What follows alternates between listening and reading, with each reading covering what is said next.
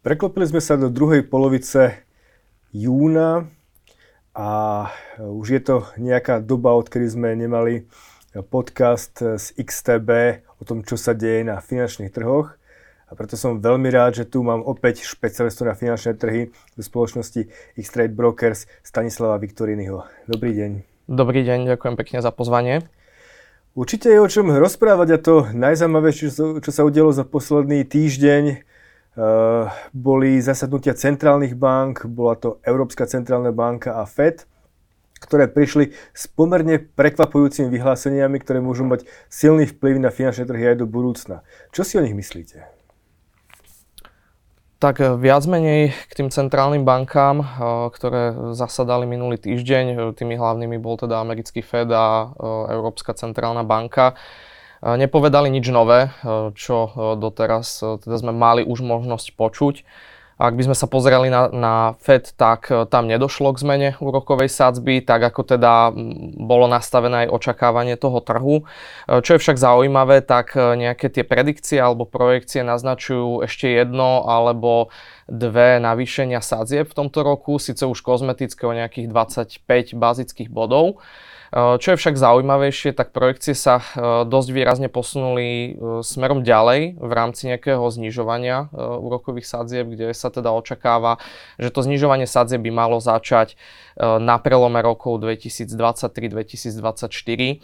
A čo je možno zaujímavé a je to taká vec, nad ktorou sa ja ako obchodník, ale aj teda bežný človek zamýšľam, je to, že podľa tých projekcií ešte v roku 2025 by sa v USA mali pohybovať sadzby v rozmedzi 3 až 3,5%. Čo je taká neobvyklá situácia, myslím, že aj minule sme začali túto tému v rámci refinancovania nie len teda nejakých retailových úverov, ale napríklad aj úverov rôznych korporátnych alebo inštitucionálnych, kde fakt pri tých objemoch, ktoré sa na tom trhu točia, môže dôjsť k veľkým problémom. Takže... Možno ja do toho vstúpim tým, že to, čo vlastne FED spravil, bolo nazvané ako jastrabia pauza. A vy tvrdíte teda, že aj trh to tak vníma, že očakávania znižovania sadzieb sa posunuli viac do budúcna. Takže to bolo v podstate také kvázi, aj keď tam bola pauza, jastrabie prekvapenie, aspoň ja tak vnímam, neviem, či aj vy to tak vidíte, alebo trh to tak vidí.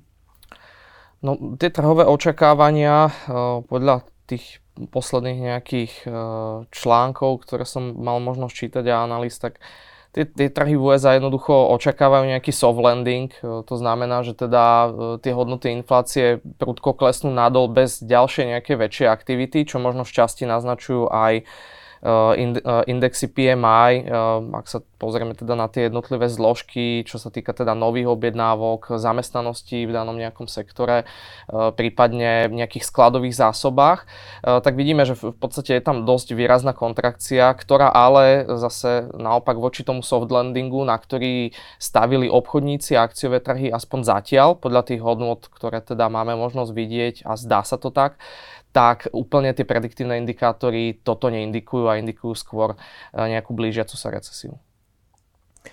Ale napriek tomu Európska centrálna banka sa rozhodla, že bude zvyšovať sadzby a ak bol FED kvázi jastrabí, tak Európska centrálna banka bola ešte jastrabejšia, lebo Lagardová viac menej povedala, že čakajú nás minimálne dve zvyšovanie úrokových sadzieb a to už máme v eurozóne recesiu technickú. Čo si o tom myslíte? Tak je to presne tak, ako ste vraveli, no Európska centrálna banka si myslím, že šťastie musí aj dobiehať to, čo možno zameškala. Ja si myslím, že oni vždy tak cez rameno sa pozerajú na to, že čo robí FED a potom sa snažia ako keby kopírovať šťastie tie kroky, aj keď samozrejme, ako nedá sa to úplne porovnávať jednak jednej. Ale možno ja si myslím, že s čím oni bojujú, tak jednak mohli sme vidieť v tých projekciách aj od centrálnej banky opäť posun, nejaký ten inflačný cieľ pre tento rok, ktorý sa zvýšil.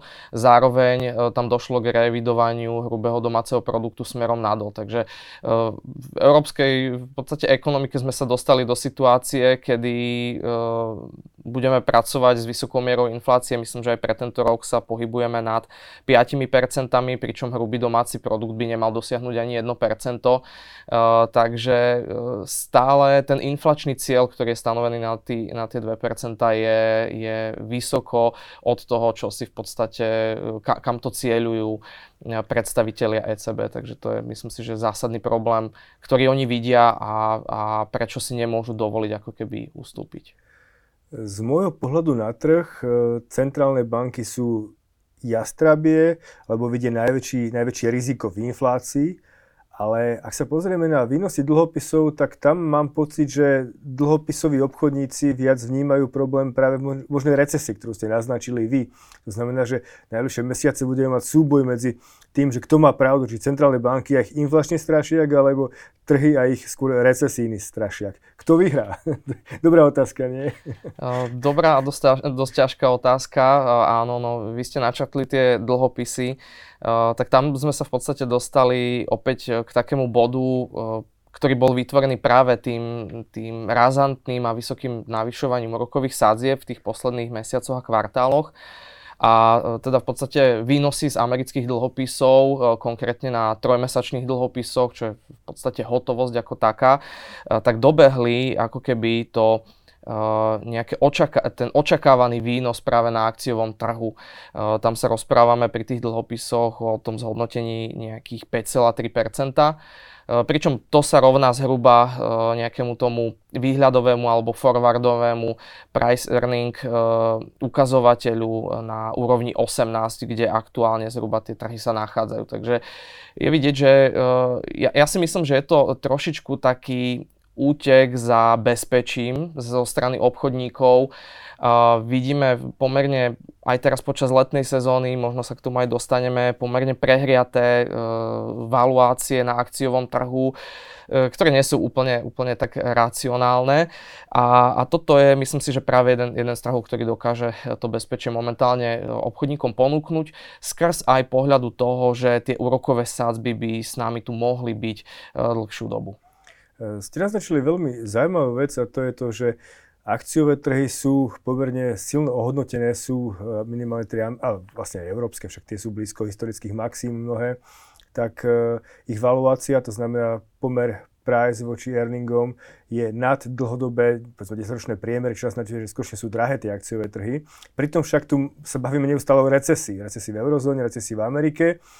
A otázka je, skutočne majú šanci to akciové trhy udržať si tieto svoje úrovne? Je to len vďaka umelej inteligencii, alebo sú tam aj nejaké iné faktory? Je to určite tak. V podstate tie aktuálne valuácie a hodnoty, na ktorých sme sa dostali, hlavne teda na tom americkom trhu, musíme poznamenať, že v podstate ťahalo pár firiem doslova, aby sme ich mohli zratať na prstoch jednej ruky. Tuším 2 z 7 sa hovorí tak. Tak, hej, tak, no možno ak má niekto väčšiu ruku. Áno, malo by to byť 7 teda firiem zo sektora technológií, ktoré teda sa konkrétne špecializujú na AI alebo umelú inteligenciu. A práve tieto firmy ťahali v podstate celý rast indexu S&P 500, ten myslím, že od začiatku roka teda vzrástol nejakých 15% a malo by sa jednať o jedno z najlepších zhodnotení, alebo myslím, že najlepšie zhodnotenie za posledných 20 rokov alebo 20 ročia. Je to však za mňa veľkým rizikom, pretože táto pozitívna náladička môže ľahko klesnúť a možno len tak retrospektívne, aby sme si to vedeli porovnať. Teraz v podstate celé to zhodnotenie indexu S&P 500 ťahá 7 technologických firiem. Pri tej poslednej dotcom bubline alebo technologickej bubline v roku 2000-2001 to v podstate celý výnos indexu bol len z 30% v tých technológiách alebo z tých technologických firiem. Hej. Takže teraz v podstate 7 firiem ťahá celý rast, predtým to bolo 30% toho rastu ťahali tie technológie. Hej. Takže je to obrovský nepomer a je to fakt stávka na jedného koňa, by som povedal, čo sa môže trhom vypomstiť a do toho nám trošičku vstupuje aj tá sezónnosť, ktorá je tu už v podstate s nami počas toho leta.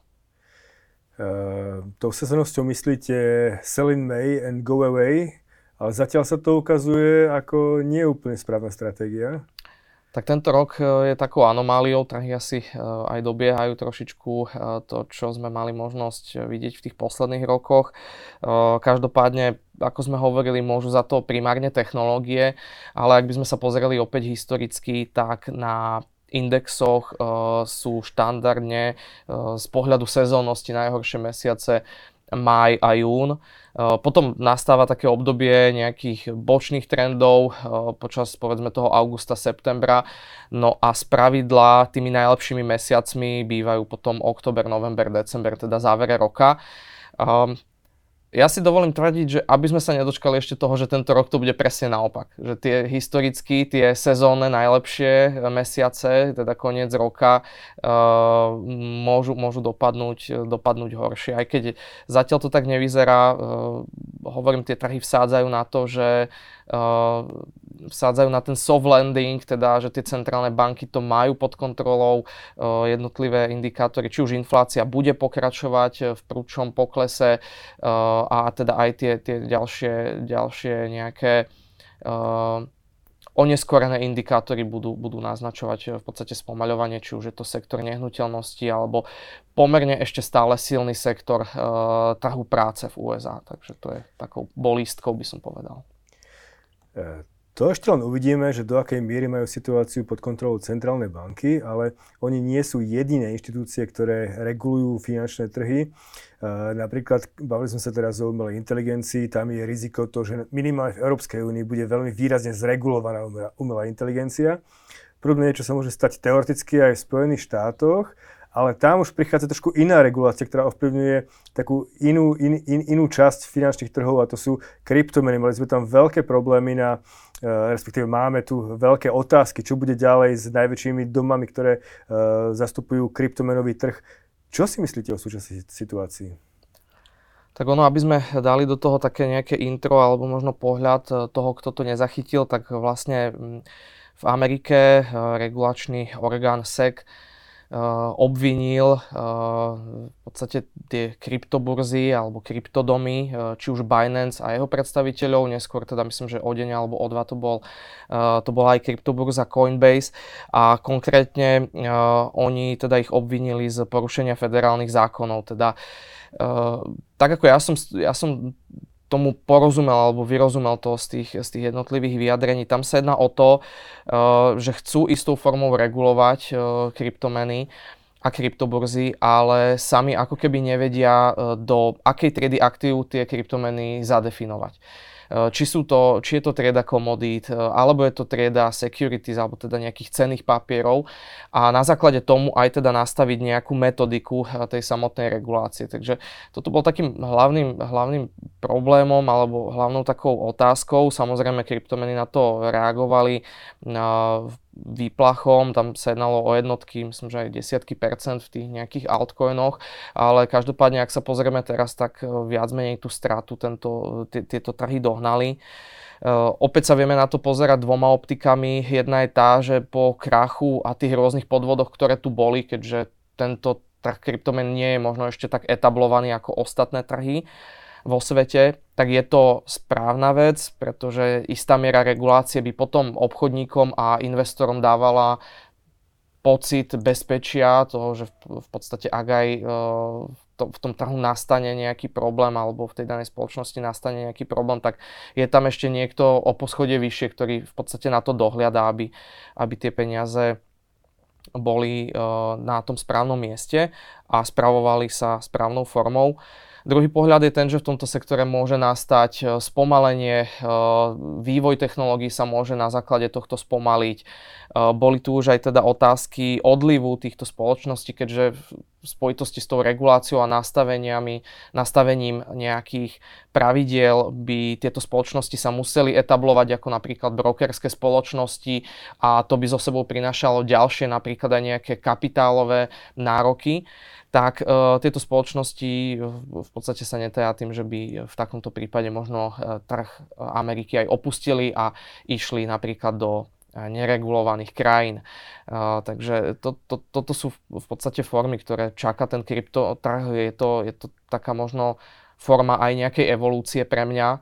je ťažké ale z tohto pohľadu odhadovať, že či to bude dobré alebo zlé. Z môjho pohľadu je zaujímavé to, že keď vznikali kryptomenové trhy, tak ich hlavná mantra bola, že budeme úplne mimo finančného systému, vytvoríme alternatívny systém, aj finančný, aj možno regulačný, nejaký rámec, že budeme samoregulovať. A teraz po tých problémoch oni chcú, aby tam prišla regulácia, aby štát bol aktívnejší. Takže opäť to ukazuje v tom, že ak sa majú asi stať tradičnejšími aktívami, majú nabrať tie kontúry, tak potrebujú predsa len nejaký dohľad štátu a možno to bude práve pozitívnejšie pre kryptomeny. Ja by som len doplnil, ale toto je čisto taká špekulácia, keďže vidíme v podstate aj Medzinárodný menový fond začína v podstate tvorbu platformy na rôzne teda kryptomeny centrálnych bank, takže je to niečo tak, ako vravíte, je to forma, kde sa aj táto trieda aktív bude snažiť etablovať v tých najvyšších priečkách. Myslím si, že do tých najbližších rokov to bude určite aj témou, ktorou sa budú veľmi, veľmi zapodievať centrálne banky. A práve toto, čo sa deje v tej Amerike, do čoho teda zabrdol ten SEC, nemusí sa týkať vyslovene len tých klasických štandardných kryptomien, ktoré aktuálne poznáme, ale možno je to práve predpríprava aj na nejaké tie platobné systémy klasických bank alebo aj toho centrálneho bankového systému, ktorý teraz poznáme. Tak evolúcia ide dopredu, nezastavíme ju, už to nie sú len kryptomeny, umelá inteligencia. Ale opak možno týchto vecí sú tradičné komodity, dopyt, po ktorých stále klesá. Napriek tomu, že Čína mala oživiť svetový ekonomický rast, tak nastáva práve opak a vidíme pokles ceny ropy, alebo respektive stagnáciu cien ropy. Aj napriek tomu, že už trikrát sme videli znižovanie produkcie producentov OPEC-u. Aký máte pohľad na dopyt po komoditách, na ich ďalší vývoj, čo sa týka ropy, zemného plynu? Začal by som asi ropou ako takou, tam teda, ak si to dáme do komparácie voči tej valuácii alebo tým hodnotám akciových indexov, tak v tom nejakom komoditnom supercykle ropy môžeme vidieť v podstate najnižšie hodnoty toho pomeru. Je to spôsobené hneď teda niekoľkými faktormi a opäť otvára sa tam, myslím, že pre takých strednodobých a dlhodobých obchodníkov celkom zaujímavá situácia, kde môžu špekulovať napríklad nielen cez tú jednu komoditu, či už je to ropa, plyn alebo nejaké napríklad drahé kovy, ale vedia si to zobrať práve nejakým tým komoditným ETF-kom a nemusia riešiť vôbec to, že ktorá z tých komodít bude napríklad tento cyklus dobiehať. Je tu v podstate, otvára sa istá pravdepodobnosť. Ropa napriek tomu fundamentu, ktorý ste spomenuli, ktorý aktuálne na trhoch je, tak si myslím, že má pred sebou pomerne zaujímavú dekádu. A môže to byť spôsobené hneď niekoľkými faktormi, či už to môže byť práve očakávanie nejakého globálneho ekonomického reštartu alebo nejakej zvýšenej aktivity. Taktiež by tomu mohla dopomôcť, a o tom sme sa aj rozprávali, vyššia miera inflácie po dlhšiu dobu, než sa pôvodne teda čakalo z tých nejakých tranzitorných úrovní. Zrazu sa tu rozprávame o tom, že tá vyššia inflácia tu s nami môže byť pokojne aj 5 rokov. Čo by samozrejme teda komodita mohlo pomôcť. Zároveň je to striktnejšia menová politika vo vyspelých krajinách, no a v neposlednom rade je to valuácia, je to ten rozdiel voči aktuálnej hodnote tých akciových trhov, ktoré môžeme vidieť. Takže či už je to ropa, nadgaz, samozrejme tam je trošičku ten fundament iný, ale pri tej rope si myslím, že obchodníkom, strednodobým a dlhodobým obchodníkom sa môže otvárať veľmi zaujímavá príležitosť práve na takúto špekuláciu, hovorím, či už formou napríklad nejakých ETF fondov alebo priamo nejakých napríklad ťažiarenských spoločností. Aj keď tu sa musím priznať, že úplne tie posledné mesiace som neštudoval nejaké tie ceny ťažiarenských spoločností.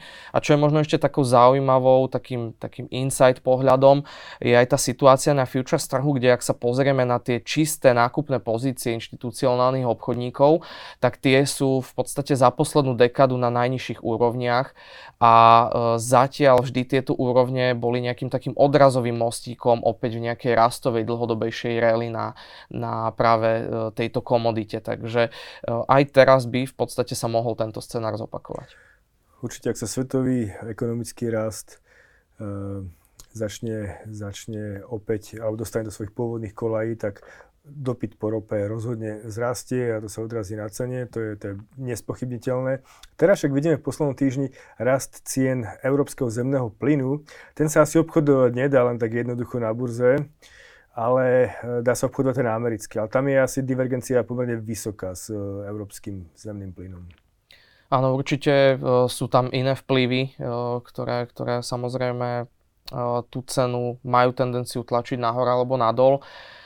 Momentálne v podstate sme v takej nejakom takom predsezónnom nastavení, čo sa týka toho amerického plynu.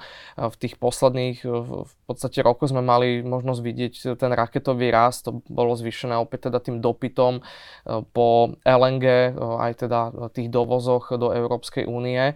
K tomu európskemu, tam by som spomenul len to, že je to ťažšie sa k nemu dostať pre bežného obchodníka, pretože tá likvidita nie je možno až tak zaujímavá ako na tom americkom, takže preto aj v podstate časť tých brokerských spoločností ponúka štandardne ten americký nadgas, kde môžete obchodovať v podstate buď nejaký kontinuálny kontrakt, napríklad aj u nás teda v XTB to máme rovnako, ktorý teda roluje pravidelne a môžete v podstate takto obchodovať až 12 kontraktov ako keby po sebe. Už dlhú dobu má jedno špecifikum zemnej plyne, to je jeho volatilita, ktorá je obrovská. Ak volatilita na rope je veľká, tak ktorá v zemnom plyne je absolútne zásadná. Tam stačí jeden nejaký príchod studeného počasia alebo veľmi teplého počasia a tá cena plynu je niekde úplne inde. Avšak tam, kde volatilita v poslednú dobu chýba pomerne, to sú drahé kovy, napríklad zlato. Trošku sme mali pokles zlata, ktoré bolo predtým na úrovni 2000, tuším, teraz je pod 2000, tak sa nemýlim. Čo s ním ďalej? No áno, zlato sa obchoduje aktuálne niekde nad úrovňami, alebo okolo úrovni $1930 za uncu. Na tejto komodite tiež si myslím, že je tá nálada ako keby v takom zmrazenom režime alebo nejakom letnom dovolenkovom režime. Je to aj teda z toho dôvodu, alebo z tých dôvodov, ktoré sme tu spomínali už počas celého podcastu. Je to teda tá neistota toho, či zvíťazia v tom svojom pohľade a v tom svojom nastavení centrálne banky, alebo naopak to budú obchodníci a finančné trhy, ktoré momentálne vyzerajú k nezastaveniu a v podstate stále atakujeme nové a nové nejaké maxima. A samozrejme, toto sú veci, ktoré na zlato vplývajú negatívne. Preto ani obchodníci v rámci tej atraktivity, toho vnímania napríklad soft landingu, teda, že nebude tu potrebných viac nejakých menovo-monetárnych zásahov a jednoducho aj centrálne banky budú mať tendenciu v tých najbližších 2-3 kvartáloch začať oživovať opäť ten svoj cash flow a znižovať úrokové sadzby, tak toto sa premietlo negatívne na cenu zlata. Ja sa obávam, že ak v podstate tie trhy nič iné nevyplaší a tie centrálne banky nebudú nútené nejakým externým faktorom zmeniť ten svoj kurz, tak aj v najbližšej dobe by sme mohli vidieť pokles zlata, pokojne teda tam zase z nejakého technicko-objemového pohľadu sa otvára priestor aj poklesu nejakých $70 až $100, teda to by sme sa pohybovali na úrovni $1800 až $1850 za uncu. Avšak stále je tu veľké ale a to je to, že stále je to taký bezpečný prístav pre obchodníkov. Stačí jeden malý nejaký externý rizikový faktor, na ktorý by centrálne banky museli začať reagovať a to by opäť mohlo obchodníkov namotivovať k investíciám do zlata a mohli by sme vidieť aj úrovne nad $2000. Zlato sa ale obchoduje na finančných trhoch najmä voči americkému doláru a všetko je to aj o tom, ako silný alebo slabý bude americký dolár. A poslednú dobu sa veľmi rozpráva o tom, že americký dolár stráca svoju dominanciu. Ako to je s ním? Máme panikáriť a predávať americké doláre? Zatiaľ si nemyslím, že to je otázka, ktorá by sa mala udiať zo dňa na deň.